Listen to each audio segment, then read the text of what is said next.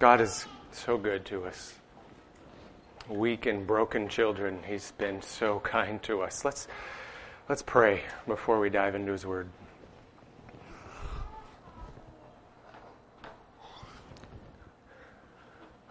Who am I, God? Who am I? And who are these people? Without you, we are nothing. Who are we to receive such blessings, to experience such fellowship, to have your presence among us? Who are we, God? That we should get to smile so brightly that we should gaze upon the sun and experience His joy. Who are we, God, that we simple creatures would just delight in your word, speak, proclaim your word, and you would draw together a family of believers who love with supernatural love, who sing with voices of angels, who serve with the heart of our beloved servant.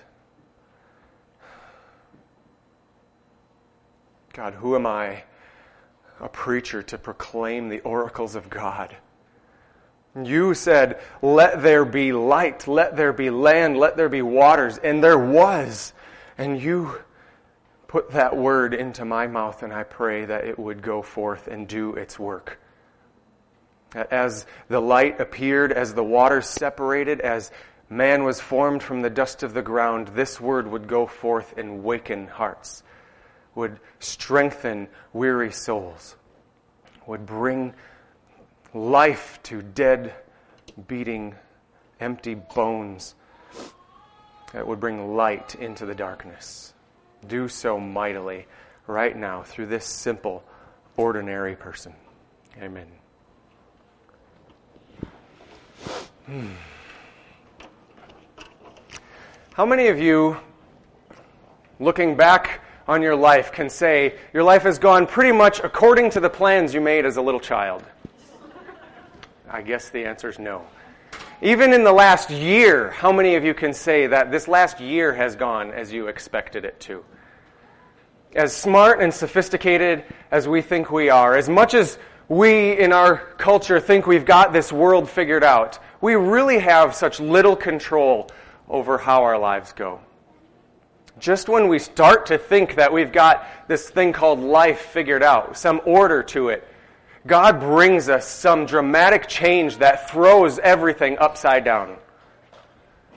So if you're a parent of a newborn, you might think that you're finally starting to get a routine, some sleep down, and then suddenly your child drops a nap or there's a growth spurt that comes out of nowhere, or my favorite thing to blame my child's misbehavior on, teething begins. and everything goes out the window. Or perhaps your career finally seems to be going somewhere. You're excited and you have to sell off the company you started, or the company you work for has a bunch of layoffs, including you. Your doctor tells you that those persistent headaches are due to a growing tumor in your head. Or the police call one night and ask you to come down to the station and meet your child there. This is not the life you had planned. Nothing is going the way you had hoped. And in your mind, you're asking all these questions God, why would you take away such things that I thought were so good for me, that made me so comfortable?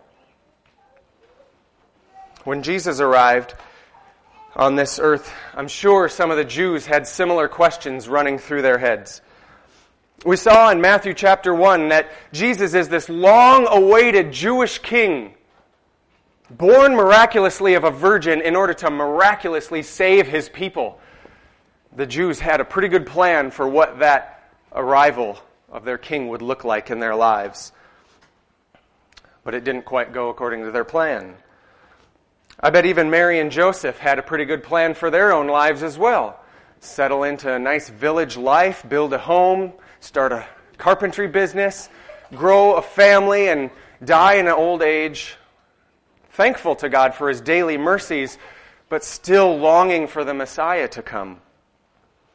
But as we have seen and we will see today, God has dramatically different plans. a plan that would include conflict, much suffering, and difficulty. But trusting in God's promise, Joseph would lead his family faithfully, rather unremarkably, right down the path of God fulfilling every one of his promises. So let's turn to Matthew chapter 2 and look at verses 13 to 23 today and marvel together at how God works through all this chaos to faithfully keep his promises. Matthew chapter 2, verses 13 through 23. Now, when the wise men had departed, behold, an angel of the Lord appeared to Joseph in a dream and said, Rise, take the child and his mother, and flee to Egypt, and remain there until I tell you, for Herod is about to search for the child to destroy him. And he rose, and took the child and his mother by night, and departed to Egypt, and remained there until the death of Herod. This was to fulfill what the Lord had spoken by the prophet Out of Egypt I called my son. Then Herod, when he, had, when he saw that he had been tricked by the wise men, he became furious. And he sent and killed all the male children in Bethlehem and in all that region who were two years old or under, according to the time that he had ascertained from the wise men then was fulfilled by what was spoken by the prophet Jeremiah. A voice was heard in Ramah, weeping and loud lamentation, Rachel weeping for her children. She refused to be comforted because they are no more. But when Herod died, behold, an angel of the Lord appeared to, in a dream to Joseph in Egypt, saying, Rise, take the child and his mother and go to the land of Israel. For those who sought the child's life are dead. And he rose and took the child and his mother and went to the land of Israel. But when he heard that Archelaus was reigning over Judea in place of his father Herod, he was afraid to go there. And being warned in a dream, he withdrew to the district of Galilee. And he went and lived in a city called Nazareth, so that what was spoken by the prophets might be fulfilled, that he would be called a Nazarene. This is the word of the Lord. Thanks be to God.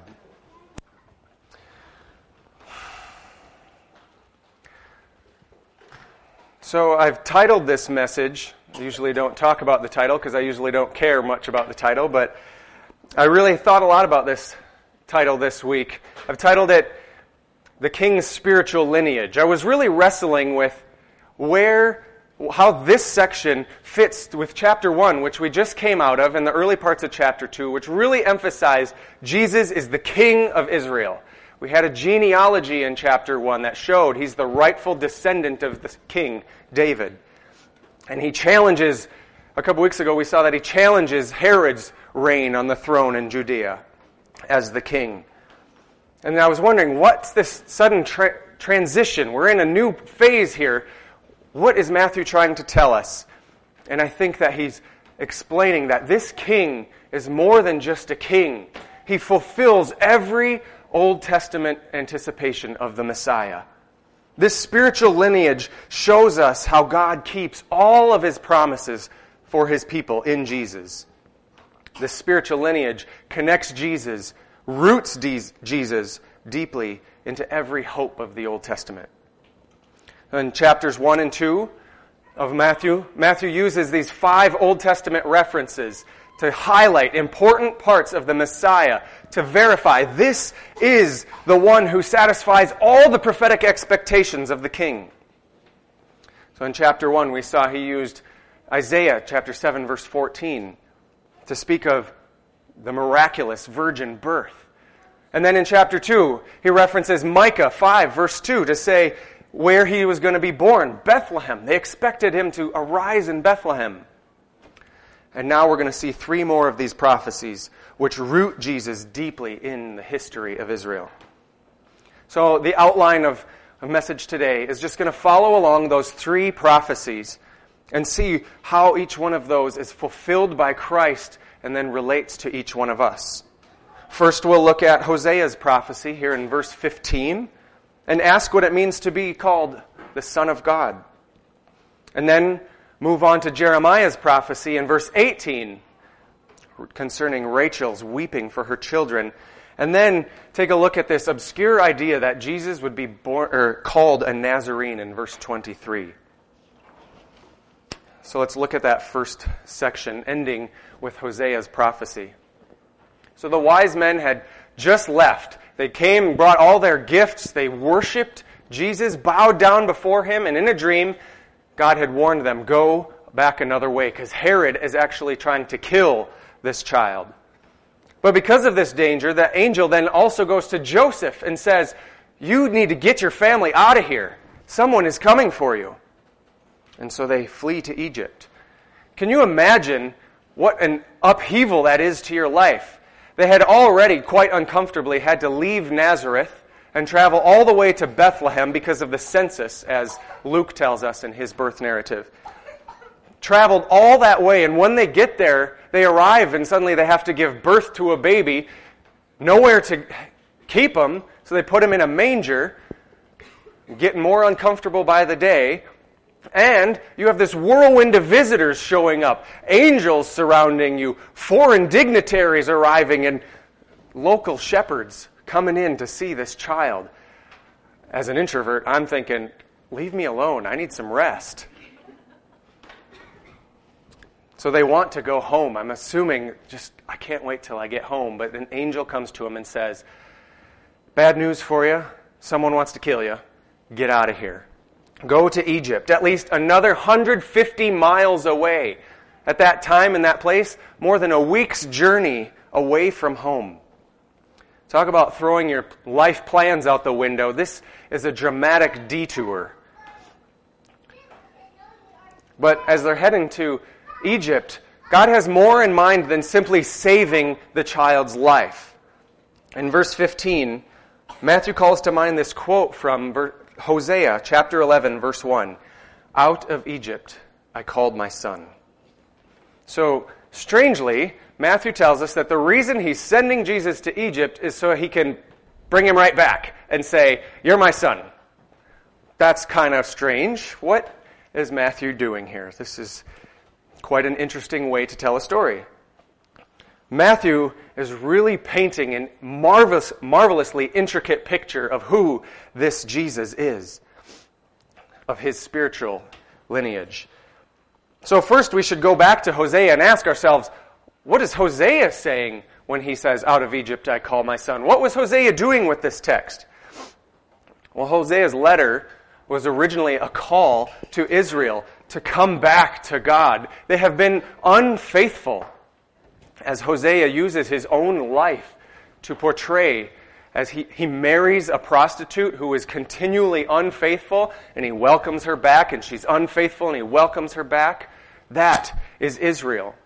And then he moves on later in the letter saying, using a different image of a father calling his son back. And he says, Look, guys, God says to Israel, I called you as my beloved son out of Egypt. I care for you. I love you. And if you would come to me, turn back to me, I would gladly run and welcome you back into my arms, like that prodigal son that Jesus tells us about. So it sort of appears then, looking at the context of Hosea, that Matthew is kind of taking things out of context. Hosea wasn't at all looking forward to a coming Messiah when he said, Out of Egypt I called my son. He was strictly looking back, saying, You guys, Israel, are God's son, and you've been unfaithful. But if we look at the theme of God's sons, what it means to be the God's son, we see that Matthew is really trying to broaden our understanding of God's glorious redemptive plan early on in the Bible, right in the first couple chapters, we see God creates Adam, and Adam is a sort of son, uniquely from God, have this special relationship with God. And he gets authority over all of God's land, over all of God's property, like an oldest son. And yet, Adam was unfaithful. Adam was a disobedient prodigal. Then, hundreds of years later, God calls Egypt out of Israel through the waters of the Red Sea. They escape Pharaoh's punishment and they get through the waters, and it symbolizes a birth coming through the parting of the Red Sea and being born as a new entity. The entire nation of Israel called God's Son. And they were called to do what Adam had failed to do to be the heirs of the promised land, to represent God before all the nations. But the rest of the Old Testament tells us how unfaithful they too were. They carried the same disobedience that Adam did.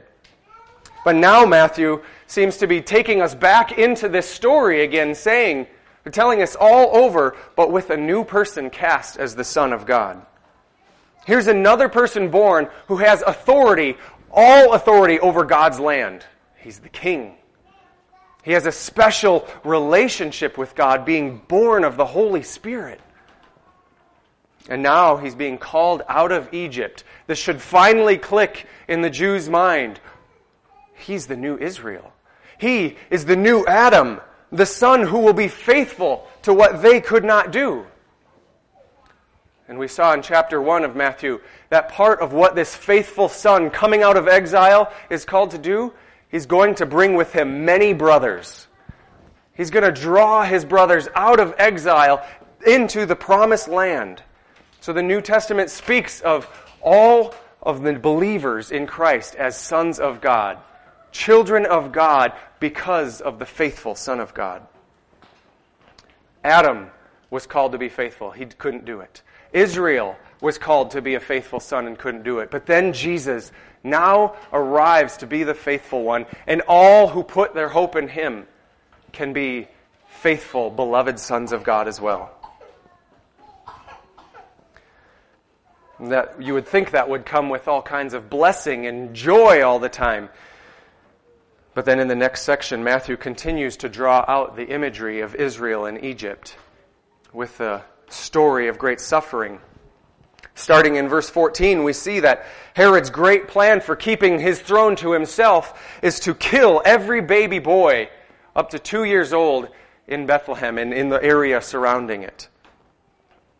Bethlehem was probably a village, a town of about a thousand people. So there was probably a couple dozen baby boys that were slaughtered by Herod's jealous rage.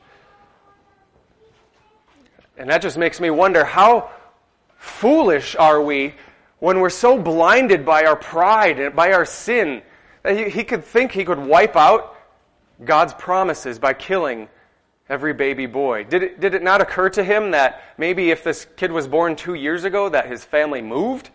Or that they were out of town for the week? But when, Whenever we're blinded by our sin, we get tunnel vision on what we want to satisfy our own hearts, we completely make foolish decisions and justify ourselves with such wretched excuses. So here, Herod tries to prevent God's Redeemer from coming, prevent God from fulfilling his promises by killing off all his potential rivals. Well, haven't, haven't we heard this story before? Yeah.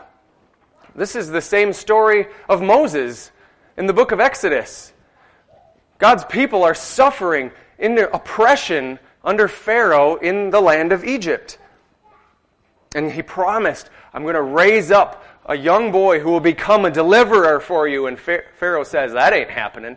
I am keeping my people here, or those people. They are my slaves. So he also slaughters all the young boys except God miraculously redeems or preserves the Redeemer, the one who would bring them out of Egypt. So Matthew's using this imagery again to call to mind something powerful is happening here. Something like that time, but even bigger, more glorious, more faithful, more lasting, really. Because even right after Israel was rescued from Egypt, Immediately after they walk through a mountain of water on either side of them, they begin complaining. And they begin worshiping golden calves. They begin committing immorality. This redemption from Egypt didn't accomplish lasting faithfulness for Israel. And they were on this downward spiral for centuries until finally the king of Babylon, one day, hundreds of years later, came along and wiped them out. Destroyed Jerusalem, took everybody out of Jerusalem into a foreign land. And this is where Jeremiah's quote comes in in verse 18. Jeremiah said, A voice was heard in Ramah, weeping and loud lamentation. Rachel weeping for her children. She refused to be comforted because they are no more. If you remember Rachel, you know that she did not live at the time of the Babylonian exile, at the same time as Jeremiah. Jacob, or Rachel was Jacob's wife. Jacob, also known as Israel. So Rachel is the mother of Israel's children. At first, she cried because she wasn't able to bear children. She was weeping desperately, God, give me children.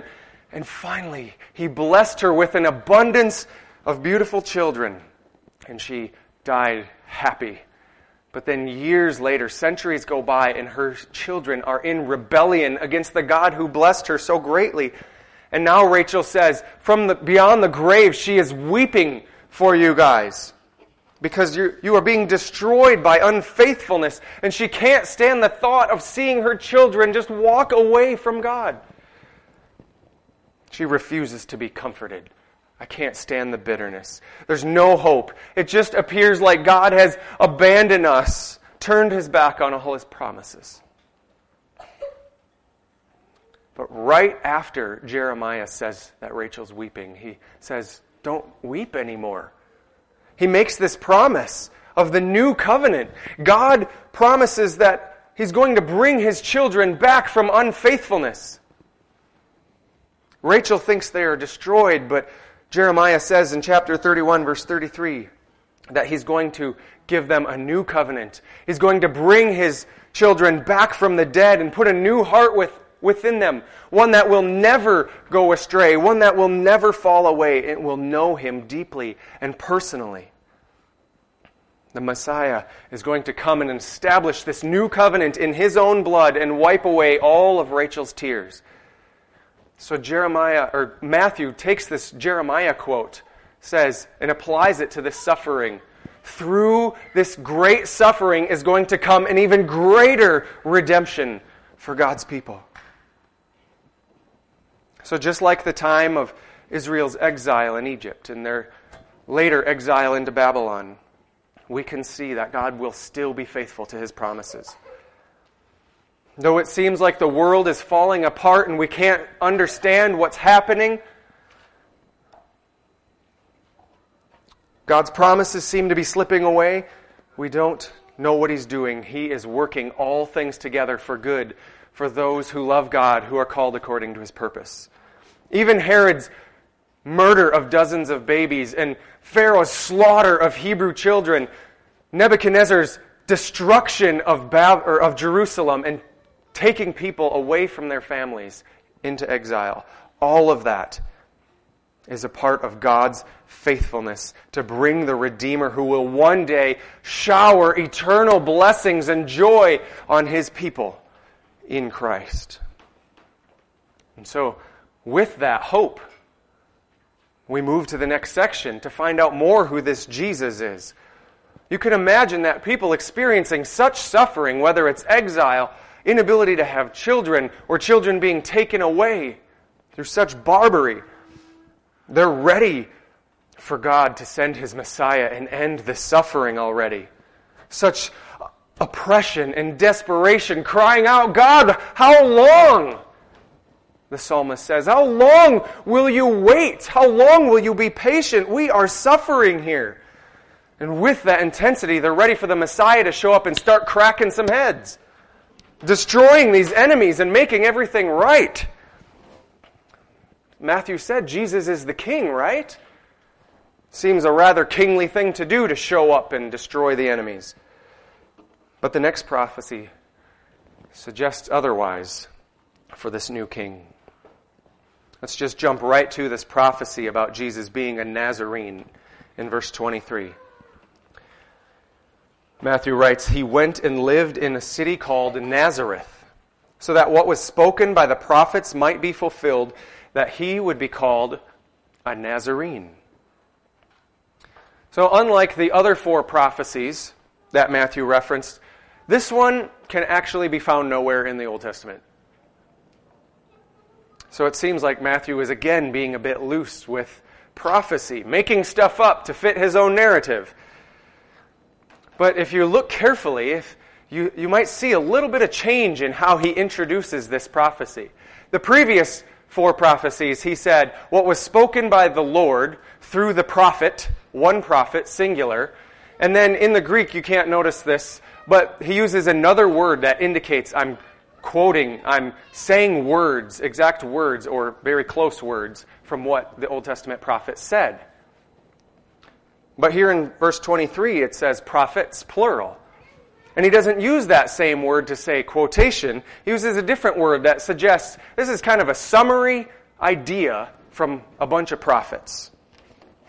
So Matthew is trying to tell us that many prophets predicted this idea that the Messiah would be called a Nazarene. Except we still have a problem. Because the town of Nazareth didn't even exist until right near the end of the Old Testament writing. There's not going to be a reference to Nazareth in the Old Testament because there was no such thing as Nazareth, which really seems to be Matthew's point. Jesus would be a nobody, he would come from nowhere. He's just a regular Joe. And this is a theme that is common among the prophets. Isaiah 53 predicted that he would be just a regular guy. You look at him and go, You're nothing special. There's nothing great about you. You're not a mighty warrior, king, redeemer. I'm not afraid of you. Psalm 22 prophesied that he would be mocked and scorned and rejected. We don't need him.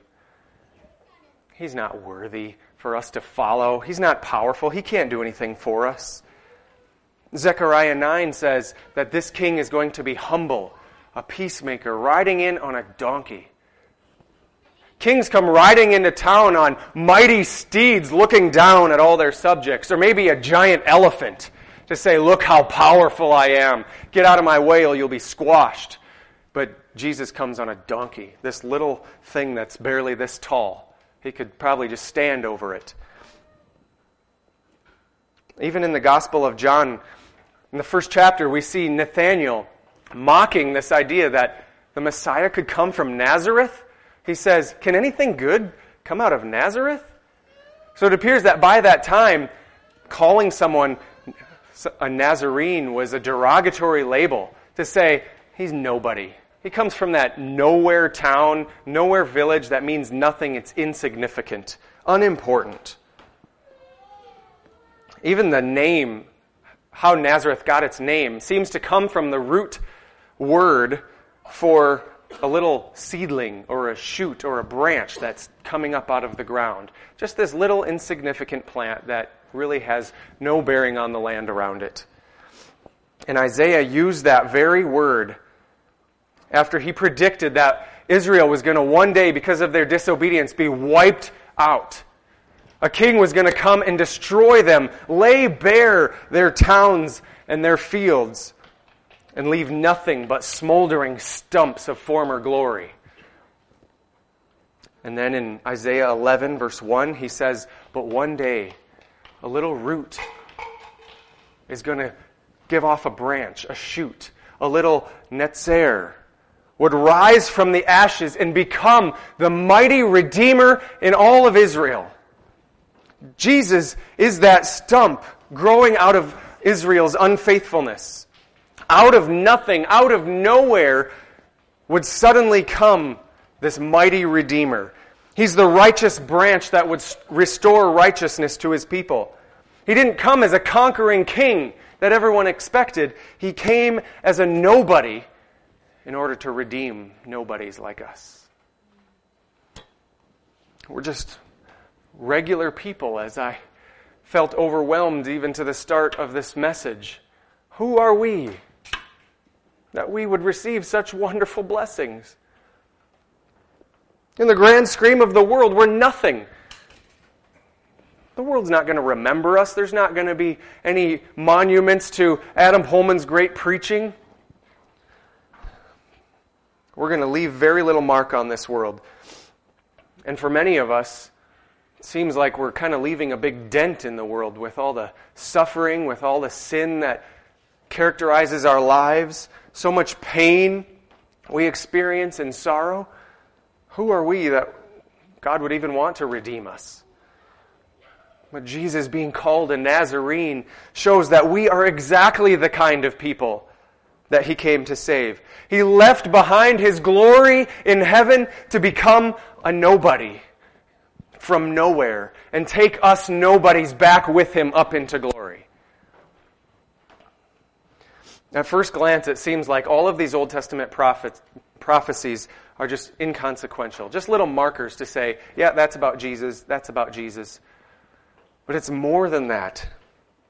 It's about us too. It's about the faithful Son of God who came to make all those who trust in him faithful children of God. It's about the Redeemer come to rescue all of us from all the chaos and suffering in our lives. He's the branch come out of nowhere to take all of us insignificant people with him. We can be certain that God keeps his promises even if it doesn't always feel like He is working to keep His promises.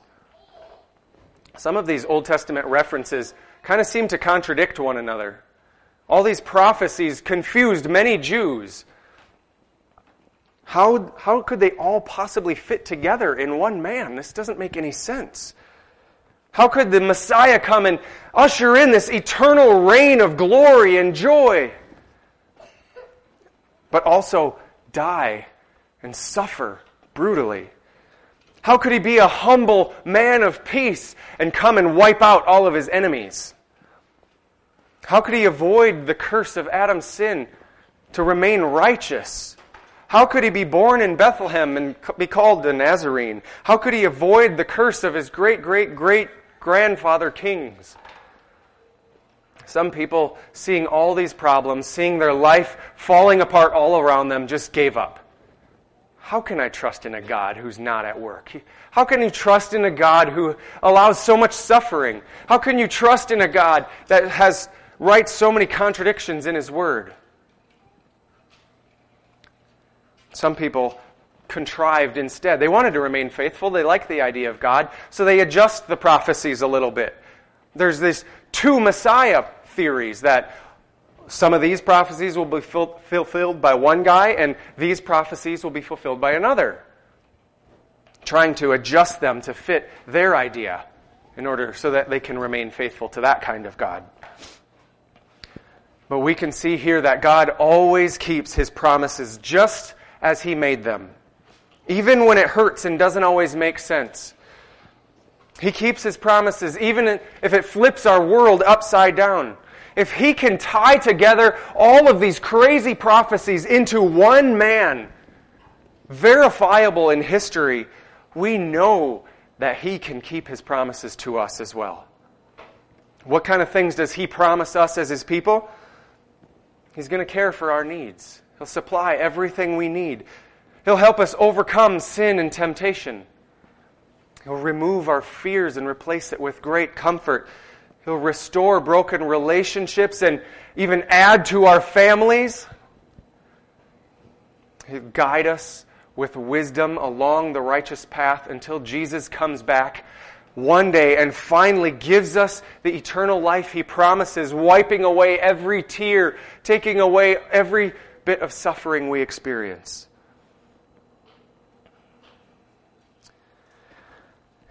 It might not seem for many of you like God is keeping his promises in your life right now. You wrestle with desires that are skewed. Your husband left you. You're suddenly responsible to raise your grandchildren. You weep over the inability to have your own children. You lost family members so sadly taken away from you. It doesn't feel like God is keeping his promises right now. But it didn't seem that way for Israel either when Jesus came. It didn't seem like that like he was keeping his promises when he wiped out all the little boys in Bethlehem. It didn't seem like he was doing that for Joseph and Mary, sending them off to Egypt. But in this child, God is keeping all of his promises to bring a Redeemer who would one day be the most righteous man, the only righteous man who ever lived, suffer on a cross for all of our unrighteousness, and rise from the dead, giving that righteousness to us. Bringing us eternal joy, promises of life everlasting. And the only thing left for us to do is believe it. Trust it. Trust that God is working all things together for our good, even when it doesn't make sense. What does that look like? Let me just finish with one last look to the text. Notice in verse 13 what the angel says to Joseph. Four things. Rise, take the child and his mother, flee to Egypt, and remain there. And then look at verses 14 and 15 and see how Joseph responded. He rose he took the child and his mother. He departed to Egypt, and he remained there. We don't know what he did while he was there. Just lived life with his family, took care of his family. And then again, for the return trip to Israel, look at what the angel says in verse 20. Three things Rise, take the child and his mother, and go to the land of Israel. And look at verse 21 and see Joseph's response. He rose, he took the child and his mother and went to the land of Israel. This is faith. When everything all around you is falling apart, it's crumbling everywhere, you are full of fear. Rise. Take those in your care with you and go where God leads. Just do the next thing. God didn't unfold the entire plan to Joseph. He just said, Go here. And Joseph went. And he's not going to unfold the entire plan for your life either. He just says, Be faithful to those in your care.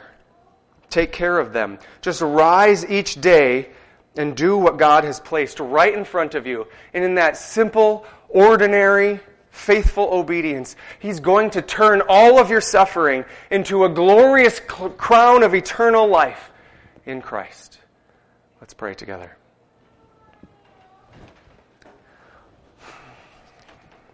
God, that's hard for many of us to hear. Just believe, just do the next thing. What is the next thing for many of us?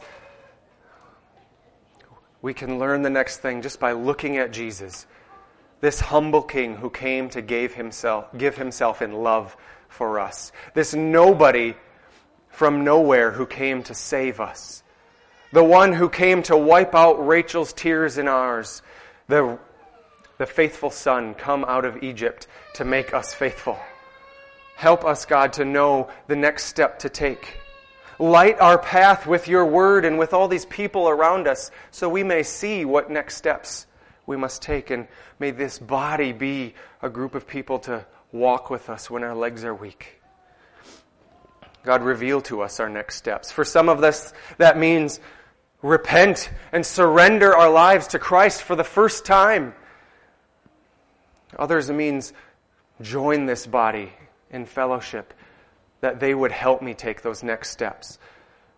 God, help us to be vulnerable, to share with one another our fears, that you could pour out through the gifts of this body encouragement, empowerment, to take the next steps, to be faithful, to proclaim hope in Christ through the chaos of this world, trusting that you, God, are faithful and you will keep your promises. And God, do we ever long for that day when Jesus comes.